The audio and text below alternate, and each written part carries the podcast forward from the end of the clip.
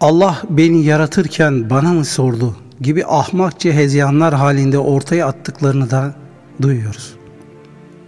Cenab-ı Hak sen bir hiçtin, seni ben yarattım buyuruyor. Bir hiç, sonsuz kudret karşısında ne ifade eder? Sonra hiç kusursuz olan yüce irade ve hükmün, tamamen kusurlu olan bir hiçe bir şey sorması ne kadar mantıklı. Hem bomboş hiçe ne sorulur? Kaldı ki ey insan, yediğin yiyeceklere bana rızık olur musun diye sen sordun mu? Yediklerinden hiç tasdik aldın mı? Kime sorduğunda onları çiğniyorsun? İşlediğin, kestiğin ve doğradığın eşyaya, etinden, sütünden gıda veya derisinden giysiler yapmak için canını aldığın hayvanlara sen sordun mu? Sen onların rızalarını aldın mı? Zevkin için dalından kopardığın o zarif çiçeklere hiç soruyor musun? Fakat yine de Cenab-ı Hak sana soruyor. Ey insan! Cenneti mi istiyorsun, cehennemi mi? Senin iradene bırakıyor. Gideceğin yer cennet mi olsun, cehennem mi? Yani tercih insana ait. Allah kitap gönderiyor, soruyor. Ey insan! Cenneti mi istiyorsun? Cehennemi mi? Peygamberler vesilesiyle soruyor. Ey insan! Cenneti mi istiyorsun? Cehennemi mi? Sonra da buyuruyor ki ister şükredici ol, istersen nankör ol. El insan 3. ayet. Ey gafil ve cahil! Sen yüce Allah'ın sana bıraktığı bu tercih hakkını görmeyip de yaratırken bana sormadı diye boşu boşuna cehalet takırdıları savuruyorsun. Hayret!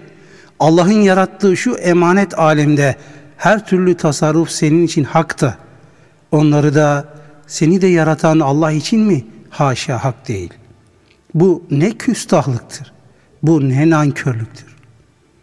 Unutma ki sana bu cihanda tasarruf salayetini de Rabbin verdi. Ayeti kerimede buyurulur. O göklerde ve yerde ne varsa hepsini kendi katından bir lütuf olarak size amade kılmıştır.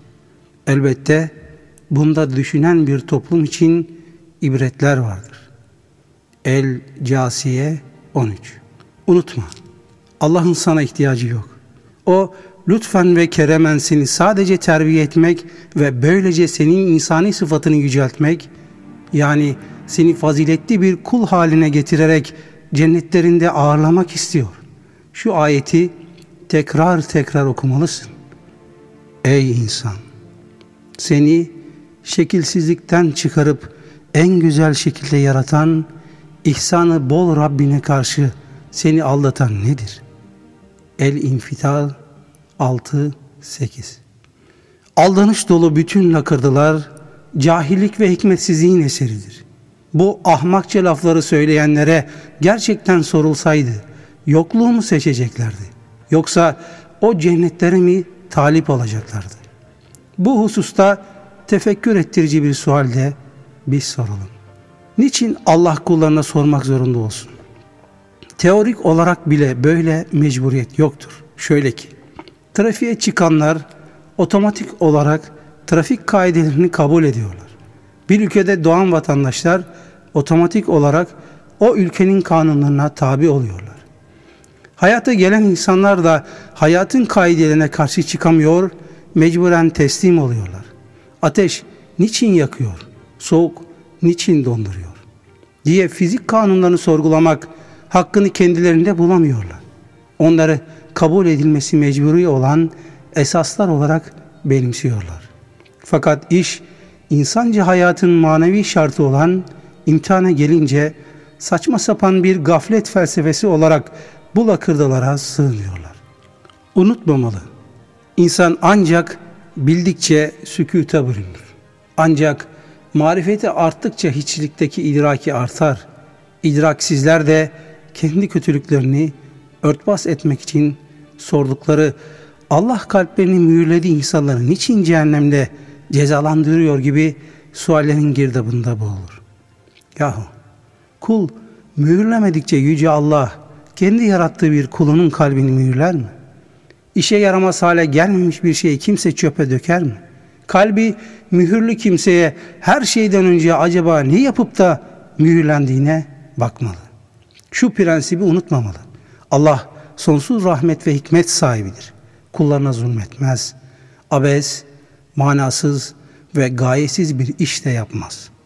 Dolayısıyla Cenab-ı Hak bir kulunun kalbini mühürlüyorsa bunun sebebi hikmeti vardır. Biz bunu bilmesek de nitekim Rabbimiz Kur'an'da Allah şu vasıftaki kişilere hidayet vermez ayetleriyle sebeplerin bir kısmını bize bildirmiştir. Dolayısıyla nankörlük, zulüm, fıskı fücur ve yalancılık gibi kötü özellikleri ısrarla devam edenlerin kalpleri mühürlenmektedir. Yine Cenab-ı Hak sevdiği ve sevmediği vasıfları zikretmiştir. Buna göre Rabbinin sevmediği vasıflarda ısrar edenlerin hidayetten mahrumiyetlerine şaşırmamak ve bunu haşa bir zulüm olarak görmemek gerekir. Görüleceği gibi buraya kadar gelen suallerin hepsi varlık sebebimiz olan imtihanı sorgulamaya çalışıyor. Onda bir mantık hatası aramaya çalışıyor. Halbuki hakikat apaçık ortada. Dolambaçlı keçi yollarına sapmanın hiç yeri yoktur. Üstelik böyle vesveseler üretti diye insan imtihandan kurtulacak da değildir. Ayeti kerimede buyrulur. Gör ki kendi aleyhilerine nasıl yalan söylediler ve mahşerde uydurdukları şeyler kendilerinden nasıl kaybolup gitti. El-En'am 24 Kimisi öldükten sonra dirileceksek neden ölüyoruz şeklinde boş düşüncelere kapılabiliyor.